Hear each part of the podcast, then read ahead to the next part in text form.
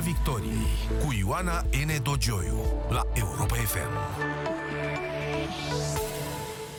Bună seara și bine v-am găsit la Europa FM și pe pagina de Facebook Europa FM în ultimele ore ale stării de urgență și cu câteva ore înainte de intrarea într-o stare oarecum nedefinită, pentru că ea nu va fi exact una de alertă până la intrarea în vigoare a legii, ceea ce se va întâmpla cel mai probabil luni. Eu aș numi o stare de responsabilitate a fiecăruia dintre noi. Guvernul a anunțat deja o serie de măsuri tehnice pe diferite domenii, de la prelungirea șomajului tehnic la chestiunea transportului școlar. Din punctul de vedere al instrumentelor la dispoziția executivului, este evident că drepturile și libertățile nu pot fi îngrădite decât prin legea care, cum spuneam, va intra în vigoare probabil luni. La 18.30 așteptăm o declarație a președintelui Claus Iohannis, care ar putea să aducă noi detalii despre noua normalitate în care intrăm și vom asculta această declarație în direct. Până atunci, suntem în direct cu invitatul meu din această seară, prin vicepreședintele PNL, Rareș Bogdan. Bună seara, Rareș Bogdan, bine ați venit la Salut, Europa bună. FM. Sărut mâna, sărut mâna, doamna Dogioiu, mă bucur foarte mult să fim uh, alături, să fiu alături de toți ascultătorii Europa FM. Mai sunt câteva ore, mai puțin de șase ore, până când starea de urgență expiră și nu este foarte clar ce se va întâmpla la miezul nopții. Dumneavoastră știți ce se va întâmpla de la miezul nopții? Știu doar că românii ar trebui să fie la fel de disciplinați cum au fost în starea de urgență și că nimic nu ne poate opri să păstrăm ceea ce am obținut cu mare greutate printr-un efort comun al medicilor, al populației României, a președintelui, a guvernului.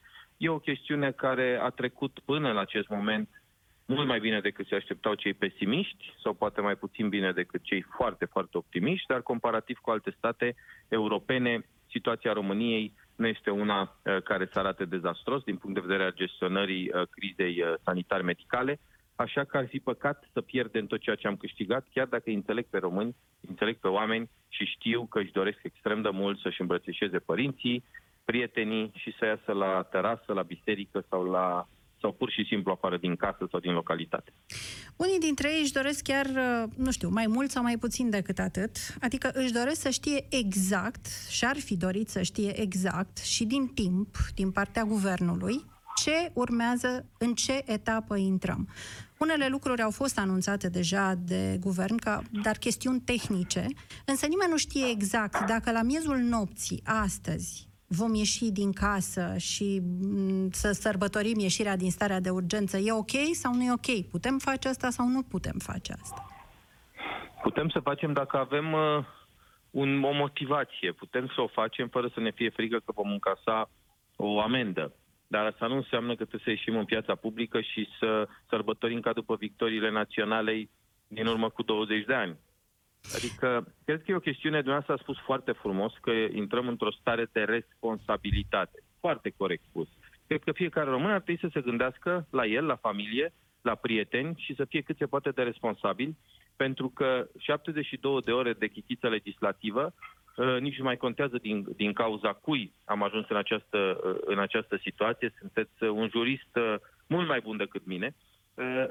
Uh, nu cred că poate opri două luni de opreliști și două luni de reguli stricte pe care românii le-au aplaudat în prima fază cu 94%, în momentul declanșării stării de urgență. În partea a doua, când s-a declanșat a doua stare de urgență, prelungirea stării de urgență, au aprobat-o cu 72%. Acum, într-adevăr, uh, gradul de aprobare este de doar 48%. A scăzut destul de serios, aproape la jumătate. Dar e absolut normal, după două luni de zile, în care uh, în prima fază a fost panică foarte mare, a fost teamă, frică, iar după asta românii au văzut că printr-o gestionare corectă s-a putut depăși momentul critic.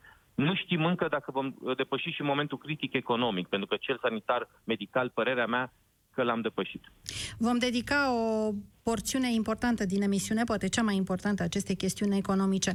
Ați fost foarte uh, elegant uh, atunci când ați spus că, uh, mă rog, sunt chichițe, că nici nu mai contează care este, cine este vinovatul. Totuși, nu considerați că este o problemă reală pentru acest guvern că am ajuns cu câteva ore înainte de uh, intrarea în noua stare, deci o fi ea uh, și nu avem, pe care nu avem umplută cu un conținut în condițiile în care despre această uh, intrare nouă în stare președintele vorbea încă înainte de 1 mai?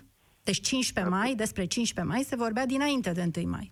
Da, eu aștept poziția președintelui pe care o să o ascultăm împreună cu dumneavoastră și ascultătorii uh, Europa FM. Uh, în toată această perioadă, atâta timp cât președintele a luat în mână hățurile, situația a fost sub control, am în continuare absolut toată încrederea în domnia sa. Uh, sigur că poate ar fi trebuit găsită o soluție, dar vă spun că eu urmăresc foarte mult și canalele internaționale. Uh, situația a fost una similară, cu excepția Franței, care s-a mișcat incredibil în această perioadă. Toate celelalte țări, inclusiv Germania, Marea Britanie, Italia, Austria, Belgia, Statele Unite, au uh, bâșbâit, au bâlbâit, au încercat să... Pentru că aici e o luptă, doamna Dogioiu, între epidemiologi și uh, medici și uh, cei care vor libertate, cei adepții pieței totale, să spunem așa, care spun, domnule, nu mai rezistă economia, dați-ne drumul pentru că altfel uh, vom prăbuși economia și veți vedea sinucideri din cauza falimentelor dacă nu vedeți uh, morți de COVID. Uh, au spun acum extrem de dur, așa radical, sper ca lumea să înțeleagă, am să fiu cât se poate de explicit. Și dumneavoastră Dar de care parte sunteți? Eu sunt de partea normalității, în care respect opinia epidemiologilor pentru că datorită lor și datorită regulilor fixate de către cei din uh, stat, să spunem așa, din partea militarizată a statului împreună cu președintele României am ajuns să gestionăm această situație, dar în același timp sunt extrem de conștient că nu mai putem continua așa și sunt adeptul deschiderii teraselor, amicilor business-uri, uh, păstrării, uh, intrării românilor fără intrare în izolare sau în carantină uh, în cazul în care intră pleacă pentru business și se întorc pentru business în România, pentru că știu foarte bine starea economiei, știu că economia României nu are forța de uh, reacție și de reconstrucție a celei din franceze sau uh, germane sau americane. N-am avut nici forța să, și n-am avut de unde să aducem banii pe care îi aduc uh, cele trei mari state în uh, zona privată și atunci pentru a putea să facem față unei crize economice care se prefigurează, care să nu fie urmată și de o criză socială, cu mișcări sociale și care să ducă chiar la extremism politic, uh, va trebui să înțelegem și sper ca domnul Arafat, domnul Rafila, uh, domnul Cercel și, bineînțeles, uh, Nelu Tătaru să înțeleagă extrem de clar împreună cu prietenii mei Marcel Vela, Bogdan Despescu și Liviu Vasilescu că nu putem să mai ținem România și România închisă. E, pur, e riscant. E riscant pentru că, repet, riscăm să prăbușim complet economia. Economia României nu este atât de puternică încât să facă față unei închideri uh, totale, unui lockdown de 3-4 luni de zile. A fost prea lung acest lockdown din punctul dumneavoastră de vedere? Până la urmă, epidemiologic ne aflăm în aceeași situație de câteva săptămâni, tot în, în acel platou cu în dinți de uh, fierăstrău. Nu, nu, nu cred că a fost prea lung și Cred că a fost uh, exact așa cum trebuie. Cred că era necesar să luăm aceste măsuri. Vă spun cu sinceritate că în urmă cu trei luni de zile, dacă m-ați întrebat, spuneam că poporul român nu este un popor foarte disciplinat. Acum mi s-a părut de-a dreptul germanii sau anglosaxoni, cu puține uh, exemple. Am, în, în starea de urgență am mai ieșit după cele două săptămâni de izolare pe care le-am avut din cauza unei situații uh, la Parlamentul României, pe care o cunosc aproape toți românii, domnul Chițac și încă un coleg. Uh, a f- am fost nevoit să stau în izolare. După asta am mai ieșit spre guvern sau spre diverse ministere uh, și vreau să vă spun că am văzut patru mașini, șase mașini, adică românii au respectat, mai ales în orașele mari, izolarea și carantina într-un mod care merită felicitat. Deci, repet, în această, în această criză COVID, din punct de vedere al izolării, al respectării normelor impuse de către uh, guvern, de către președinte, de către Comitetul pentru Situații de Urgență, uh, românii au fost de-a dreptul germanici în spirit și în comportament și au tot respectul meu pentru asta, cu puține contraexemplu. Și atunci cum vă explicați că există foarte mulți oameni, inclusiv pe Facebook, care se declară oripilați, disperați de faptul că urmează trei zile, practic, dacă sigur președintele nu va face un anunț spectaculos, ar urma să avem trei zile până luni, când intră legea stării de urgență în vigoare, trei zile fără interdicții. E o stare de neîncredere a unora în ceilalți. Pare că unii consideră că se va întâmpla, va veni sfârșitul lumii în acest weekend în care nu vor fi interdicții active. Eu zic că vom putea comenta declarațiile președintelui împreună. Cu siguranță. Uh, și și voți, veți vedea că președintele va avea grijă să anunțe lucruri care să uh, fie extrem de clare și din punctul acesta de vedere. Iar eu, având în vedere că Ministerul de Interne uh, s-a comportat uh, uh, mult, mult mai bine decât creșteau, credeau mulți, uh, am încredere că vor avea grijă să nu lase lucrurile de sub control în această perioadă și vor, vom, președintele va anunța și cadrul pe care îl vor folosi. Sunt convins de asta. Ne putem aștepta la o prelungire a stării de urgență?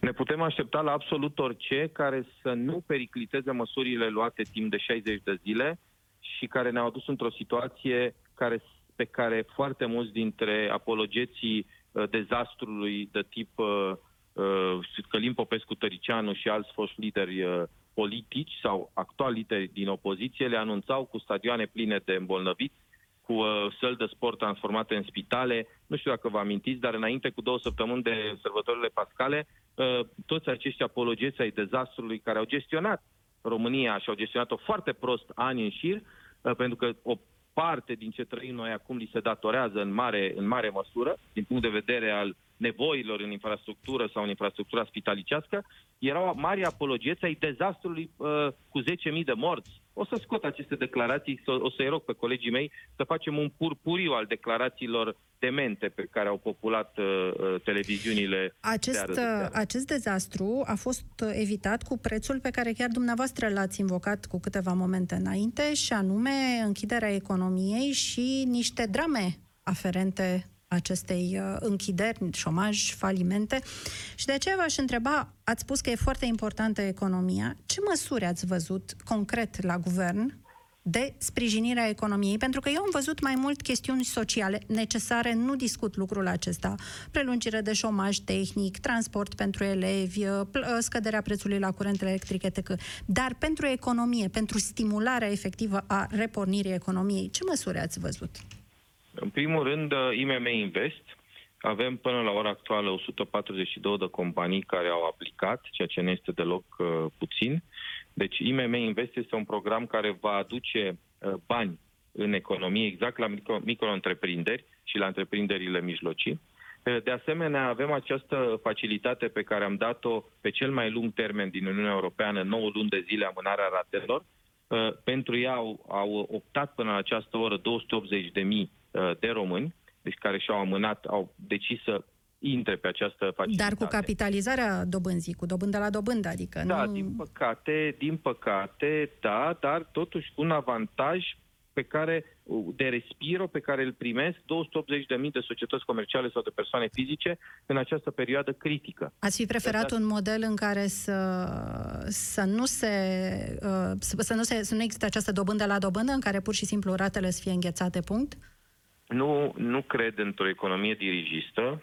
Am încredere că Banca Națională a României, uh, care în momentul ăsta față de criza din 2008-2009 are una, o rezervă valutară de 35 de miliarde de euro față de 5 miliarde atunci, ar fi negociat orice în sprijinul clientului, dar în același timp nu au dorit nici să afecteze în vreun fel stabilitatea sistemului bancar. Atât s-a putut, dar termenul de 9 luni de zile suntem singurii uh, pe care, uh, care, la, care îl avem în Europa. Majoritatea a optat pentru trei luni sau șase luni de zile. Uh, Polonia n-a dat nici măcar o lună de amânare uh, la rate. De asemenea, faptul că pentru trei luni de zile s-au, s-au stabilit înghețarea dobânzilor pentru datorii sau s-au amânat plata datoriilor curente, impozite, taxe, impozite pe salarii, este o chestiune firească, să spunem așa, pe care Florin Câțu Dar tot mai degrabă socială. Eu vă întreb la măs- de măsuri de stimulare a relansării care urmează acum.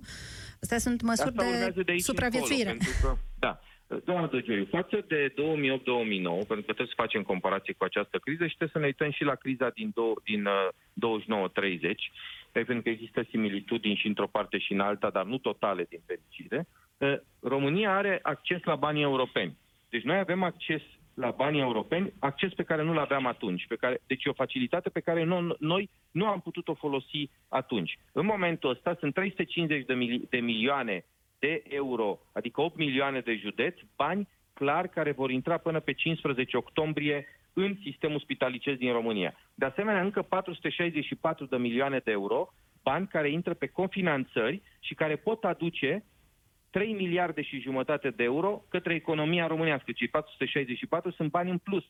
Peste toate astea avem posibilitatea să mutăm pe diferite axe și Marcel Boloș a făcut-o deja cu un, un proiect extrem de îndrăzneț și o va face public pentru că a făcut-o extrem de tehnic în urmă cu câteva zile, dar foarte bun pentru specialiști, o să o explice și pentru marele public, putem să aducem undeva la 7 miliarde de euro în, în plus față de aceștia. Deci vom folosi la maxim banii europeni și avem o, o chestiune pe care am discutat-o cu Florin Câțu și Virgil Popescu, sper să o înțeleagă și premierul, uh, a înțeles-o Cosmin Marinescu, consilierul președintelui, e vorba despre șansa României pe relocări. România, după 30 Așa, de da. ani uh, de post-comunist, are uh, marile platforme sau vechile platforme cu 380, cu linii de cale ferată. Rareș, cu... Rareș da. Bogdan, da. în câteva momente, deja îl văd pe președintele Iohannis, te rog să mă ierți că te întrerup, să-l ascultăm pe domnul Iohannis. Da? Momente, deocamdată văd că și domnul, uh, domnul președinte se pregătește. Domnul Claus Iohannis ne va anunța, să sperăm, ce urmează să aflăm în următoarea, despre ceea ce ni se va întâmpla în următoarea perioadă după ieșirea din starea de urgență și intrarea în ceea ce ar trebui să fie uh, starea de alertă. Rareș Bogdan anticipa cu câteva momente niște măsuri uh, speciale pe care ar urma să le anunțe, astfel încât să nu pierdem esențialul. Care cei mai mulți dintre dumneavoastră, majoritatea covârșitoare, ați respectat cu strictețe restricțiile instituite de autorități. Ați stat în case, ați renunțat să vă mai vedeți familia și prietenii, v-ați schimbat cu totul întreaga viață. Când încheiem cele două luni de stare de urgență și tragem linie, putem spune cu toată certitudinea, împreună am salvat vieți. Așa arată o națiune puternică și unită. Și la fel de puternici și uniți trebuie să continuăm și în lunile următoare pentru că lupta cu acest virus nemilos este departe de a se fi încheiat. România a acționat rapid și a luat primele măsuri preventive chiar înainte de a avea cazuri confirmate de îmbolnăvire cu COVID-19. Era obligatorie instituirea unor măsuri excepționale dacă voiam să reducem răspândirea virusului. Deși numărul de îmbolnăviri atunci era mai mic decât în cazul multor altor state, la data de 16 martie România a intrat în stare de urgență, fiind printre primele țări care au făcut un astfel de demers. Faptul că a fost o decizie bună a autorităților o confirmă numărul redus de infectări și de decese. Fiecare viață pierdută a însemnat o înfrângere pentru noi în bătălia pe care am început-o în februarie și pe care o vom continua multă vreme de acum înainte. Dar știm sigur că fără aceste măsuri, unele foarte dure, precum carantinarea unor localități, restricționări severe de circulație, închiderea școlilor, suspendarea întregii activități a restaurantelor, magazinelor comerciale, numărul victimelor ar fi fost mult, mult mai mare. Unde se află România la finalul stării de urgență? Vă spun doar câteva cifre care să ne ofere o imagine generală. Astăzi, la data expirării stării de urgență, România înregistrează 16.247 de cazuri de îmbolnăvire, cu 245 de cazuri noi de ieri până astăzi, ceea ce arată un trend epidemiologic în ușoară scădere. Numărul de cazuri vindecate, 9053 astăzi, este mai mare decât cel al cazurilor active, și anume astăzi 6148. 225 de pacienți se află internați în secțiile de tratament intensiv. Și vreau să menționez că pe toată durata stării de urgență nu s-au înregistrat depășiri de capacitate în sectorul de tratament intensiv. La începutul stării de urgență, în România, capacitatea zilnică de testare a fost de 704 teste pe zi. Astăzi, prin efortul concertat al autorităților, capacitatea de testare a crescut progresiv, am ajuns la un număr de 10.643 de testări pe zi. Până la această dată, în România au fost efectuate 277.804 teste. Vreau să mulțumesc încă o dată medicilor și personalului medical pentru eforturile extraordinare din toată această perioadă. Protejarea cu prioritate a cadrelor medicale prin dotarea cu celeritate, cu echipamente și materiale sanitare, măști de protecție, combinezoane, mănușe, echipamente medicale și substanțe dezinfectante a fost esențială în lupta cu răspândirea virusului. România din păcate, a fost foarte puțin pregătită pentru a face față unei crize. În rezerva statului nu am găsit, așa cum ar fi fost normal, toate materialele necesare într-o situație de urgență. Am fost nevoit să identificăm rapid soluții și iată că am reușit ca într-un timp foarte scurt să achiziționăm tot ce era nevoie. Situația fără precedent cu care ne-am confruntat în aceste săptămâni ne-a pus în față o oglindă de multe ori nemiloasă pentru ce a însemnat eșecul din ultimii 30 de ani în fundamentarea unui stat eficient. Nu este prima dată când spun că cea mai importantă reformă de care România are nevoie este reconstrucția statului. Este un obiectiv ambițios care nu se poate realiza în patru ani, dar este obligatoriu să începem resetarea pentru a putea dezvolta țara noastră. Sănătatea, educația, administrația, sistemele ignorate atâția ani și căpușate trebuie să fie prioritățile noastre. Dacă aceste sisteme nu sunt puternice, statul se îndoaie. În plus, în această perioadă ne-am confruntat și cu o legislație aproape inexistentă, în orice caz insuficientă pentru o situație de criză. A trebuit să ne descurcăm pe baza a două, trei acte normative adoptate destul de neglijent în urmă cu 20 de ani. În trei decenii nu s-a construit în România o legislație coerentă prin care statul să poată face față inclusiv unei epidemii extinse. Guvernul este obligat să se adapteze permanent la puținele resurse legislative pe care le are la dispoziție, în timp ce în Parlament politicieni vechi și retrograzi au încercat să dărâme și modestele instrumente pe care le aveam la dispoziție. Am văzut de altfel chiar zilele trecute, cu câtă irresponsabilitate unii parlamentari erau gata să facă aproape inoperabilă și legea privind starea de alertă. Această situație nu mai poate continua. Legislația trebuie croită într-un mod coerent, astfel încât să permită intervenția rapidă a statului.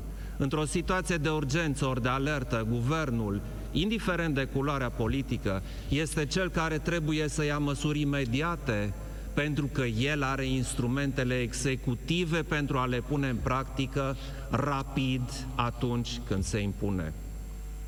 În ultimele săptămâni s-au văzut foarte bine deficiențele statului, dar această perioadă ne-a arătat și că cele mai grele provocări pot fi depășite dacă executivul reprezentat de președinte și guvern, lucrează ca o echipă.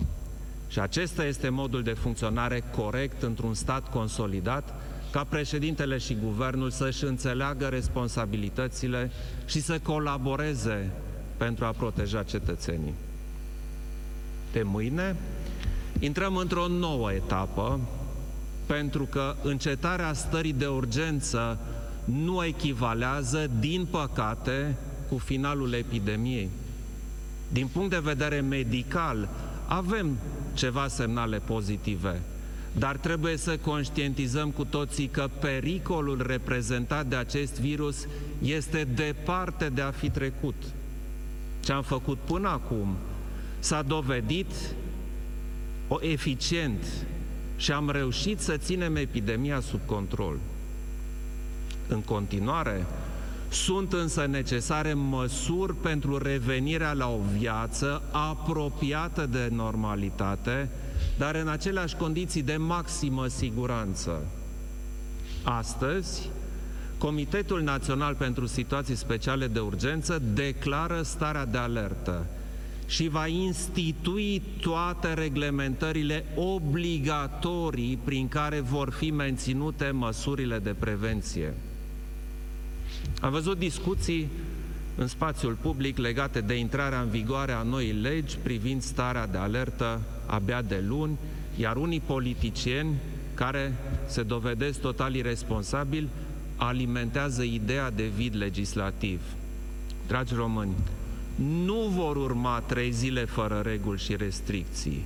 Reîntoarcerea bruscă la situația de dinainte de pandemie este imposibilă. Virusul nu ține cont de acte administrative, iar renunțarea prematură la toate regulile care s-au dovedit bune ar însemna o gravă eroare. Avem un cadru legal în vigoare și în baza lui vor fi luate toate deciziile pentru ca inclusiv în următoarele trei zile să păstrăm toate regulile necesare pentru ca sănătatea și viața cetățenilor să nu fie puse în pericol. Intrarea în starea de alertă aduce cu sine riscuri noi și responsabilități suplimentare pentru toți cei care își vor relua, într-o formă sau alta, activitatea. Distanțarea socială, munca de acasă, acolo unde este posibil, respectarea tuturor normelor de igienă, purtatul măștii de protecție sunt esențiale pentru a putea controla și în continuare epidemia. Fără aceste măsuri și reguli, fără responsabilitatea fiecăruia dintre noi, lucrurile pot ușor degenera. Și vreau să fiu foarte clar, dacă situația se va înrăutăți și datele vor arăta un număr galopant de infectări care va duce la supraaglomerarea spitalelor, atunci nu voi ezita să declar din nou stare de urgență. Să nu compromitem așadar tot ce am realizat până acum cu mari sacrificii. COVID-19 este o boală greu de combătut, tocmai pentru că oamenii îi pot infecta pe ceilalți fără să dezvolte simptome și fără să fie conștienți de riscul pe care îl reprezintă pentru semenilor. Această particularitate a bolii care nu ne permite să știm sigur cine e infectat și cine nu, arată cât de important este să purtăm toți măști în spațiile publice. Păstrând distanțarea socială și purtând mască, ne protejăm pe noi înșine, îi protejăm pe cei de lângă noi și le ușurăm munca medicilor cei aflați în linia întâi. Este fundamental să înțelegem că facem aceste lucruri nu de teama amenzilor, ci pentru că sunt spre binele nostru și al celor de lângă noi. Nimeni nu poate spune cu precizie când vom depăși această pandemie. Ce știm însă cu siguranță este că depinde de fiecare dintre noi să facem ca acest lucru să se întâmple cât mai repede. Vă mulțumesc! L-am ascultat pe președintele uh, Claus Iohannis într-un uh, discurs cu un discurs uh, mai lung decât ne obișnuise până acum, în care a rezumat uh, situația pe care am parcurs-o și, sigur, situația la care am ajuns, la cele 10.643 de testări care se fac zilnic, la cele 277.000 de teste care s-au făcut până acum.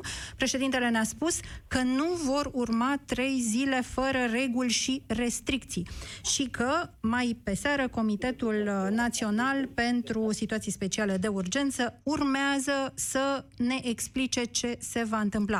Suntem din nou împreună cu uh, Rareș Bogdan uh, după discursul președintelui.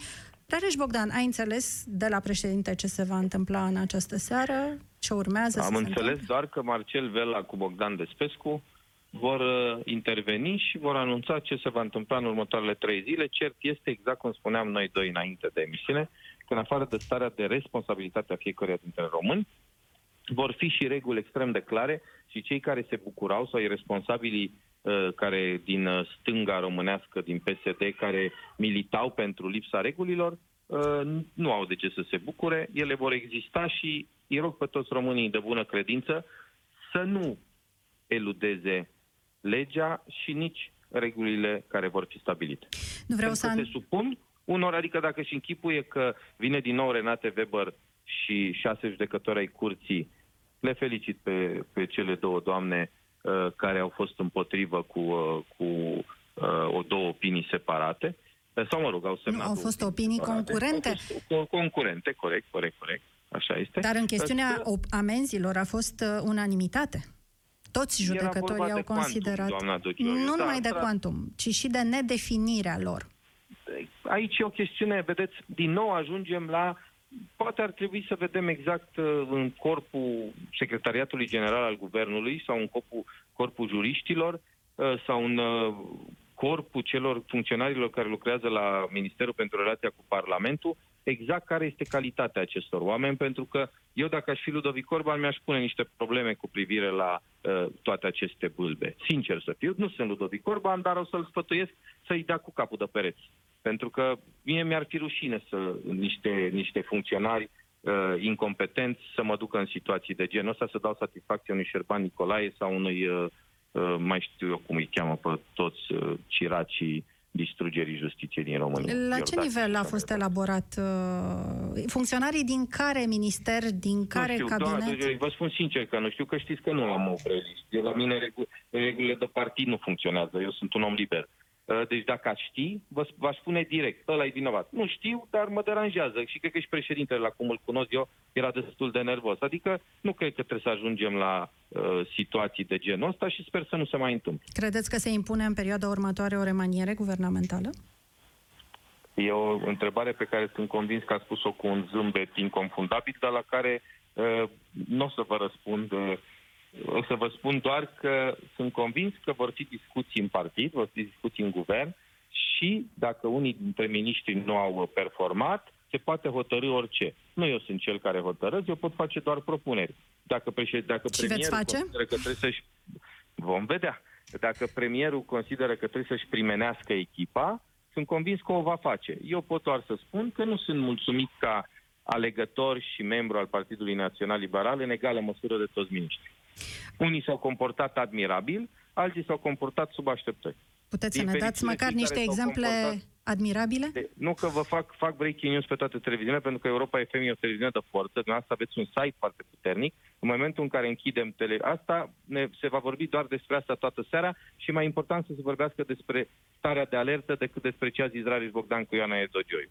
Dar Dar o să vă promit că în zilele următoare, după ce stabilim clar regulile, vom discuta și despre asta și vă voi face în exclusivitate. Acum nu. E mai important. Repet, nu e important acum ce crede Rareș Bogdan despre X, Y, Z dintre miniștri. E mai important ca fiecare român să fie responsabil privitor la următoarele trei zile și următoarele două săptămâni pentru a reveni încet, încet la normal.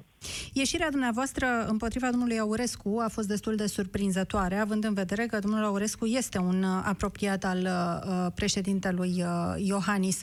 Considerați în continuare că un ministru care a procedat ca domnul Aurescu ar trebui să demisioneze?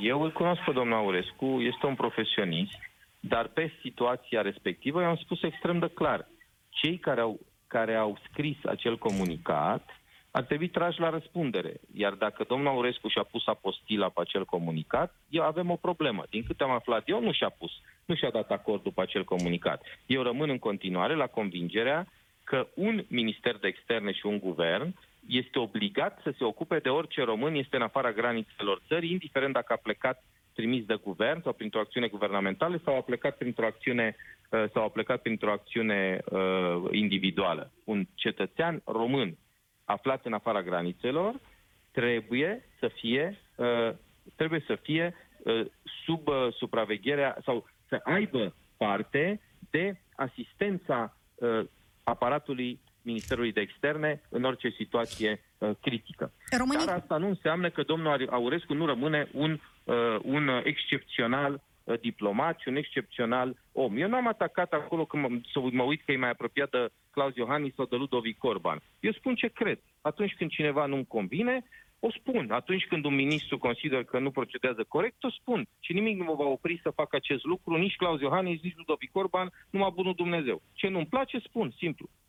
Ați spus uh, înainte de discursul uh, președintelui Iohannis că um, principala uh, problemă, principala prioritate ar trebui să fie uh, relansarea uh, economică. Da. Noi avem însă, suntem, uh, um, uh, am primit perspective negative de la două uh, agenții de rating. Suntem în uh, pragul uh, declasării la categoria junk și ambele au invocat uh, ca mare problemă și de mare risc uh, creșterea pensiilor. Totuși, deocamdată, guvernul se codește să spună ceva despre creșterea sau necreșterea pensiilor. Corect, doamna Lugeu. Guvernul procedează de data asta extrem de corect și a procedat în multe cazuri corect, iar gestionarea crizei a fost mai bine decât se așteptau mulți, făcută de acest guvern. Uh, nu, nu are cum să procedeze altfel. Este de, de vreme să anunțăm uh, exact procente sau dacă vor fi cei 40% acordați sau nu.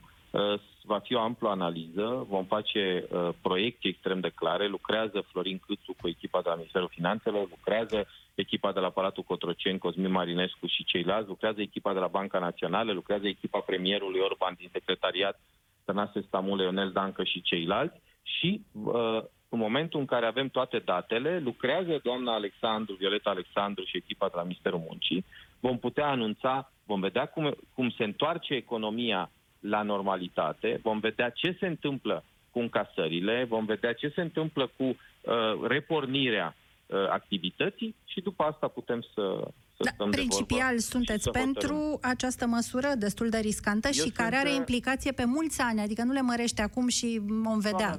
Eu sunt, pentru, eu sunt un om care respectă legea și împreună cu dumneavoastră vreo 6-7 ani am luptat în studiourile unei televiziuni pentru ca toți să respectăm legea. Există o lege votată. A, cum s-a ajuns la acea lege, dacă au fost un inconștient sau nu, este o altă discuție.